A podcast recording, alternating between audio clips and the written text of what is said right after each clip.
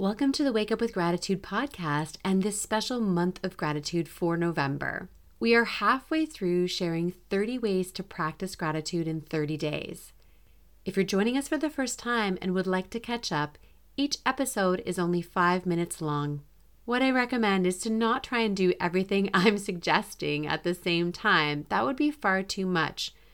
Choose one or two things you've learned from the episodes so far and do your best to implement them on a daily basis. As we move into the last half of this month, we'll be talking about more ways to practice gratitude and especially with a focus on American Thanksgiving. Stay tuned for a full length episode with Sharon Saraga Walters all about how to practice gratitude all year long. It's easy if you'd like to join us for the rest of the month. Simply take a look at your podcast app and click on follow or subscribe to be notified when a new episode is ready to be listened to. Okay, let's get into today's gratitude practice. Today, we're going to share our gratitude for a teacher or mentor that made a difference in our lives. This can be someone who had a positive impact in our lives, or sometimes it's a negative experience with a teacher or mentor that ends up positively impacting our lives. I had a few great teachers in high school that made a huge difference in my life now that I look back as an adult. This summer, as I was going through some of my old papers, I had a file that I had kept of essays that I'd written in 12th grade. I had a fantastic English teacher for two years, and that English teacher really nourished my love of reading and writing and encouraged me to grow as a writer. Looking back on the positive comments that he'd made on my papers helped me to reaffirm my journey to continue as a writer. If you're following me on social media or check out my blog, you know that I've been writing more and more longer descriptions of my experiences, especially at sunrise. And now, when I create videos for TikTok, for example, the writing comes first. I use the words that I've written and then do them as a voiceover on top of a video, usually me doing cold immersion, because that's the thing that is the easiest for me to video and share.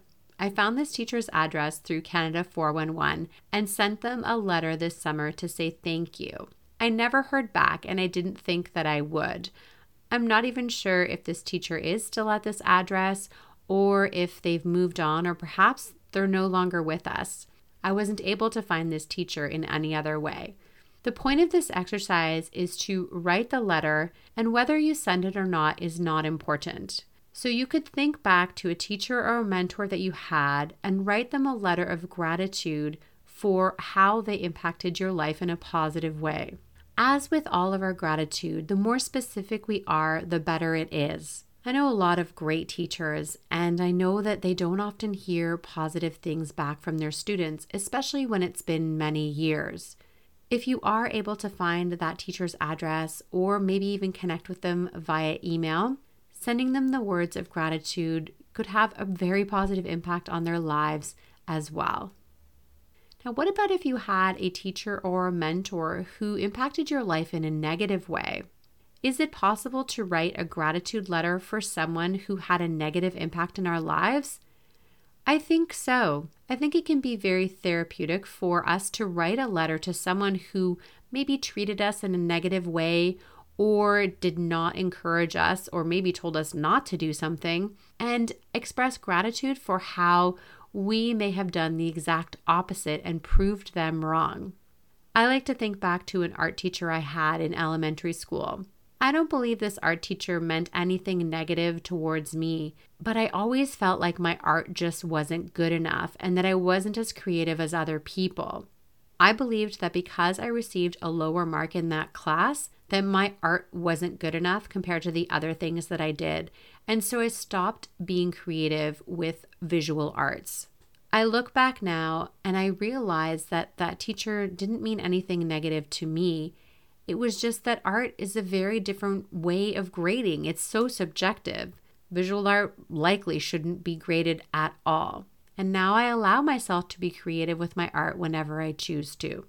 I'm sure you have examples in your life where a teacher was negative to you or said something that hurt your feelings that you've perhaps turned around as an adult. So today's way of practicing gratitude is one of two things writing a letter to a teacher or mentor who had a positive impact in your life, and you can choose to send it or not, or writing a letter to a teacher or mentor that had a negative impact, but you turn it into something positive as you grew older. Which one will you choose? This concludes today's gratitude practice. Thanks for joining me, and I hope you take a moment to implement something you've learned today. I have a favor to ask. Would you mind rating and reviewing this podcast? Doesn't matter which podcast app you're using, every reading helps other people to find this podcast and help them make their decision when choosing which podcast to listen to. I appreciate your support, friends, and I'm excited. I appreciate your support, friends, and thanks so much for taking the time to listen and rating the podcast. I'll be back tomorrow with another way to practice gratitude.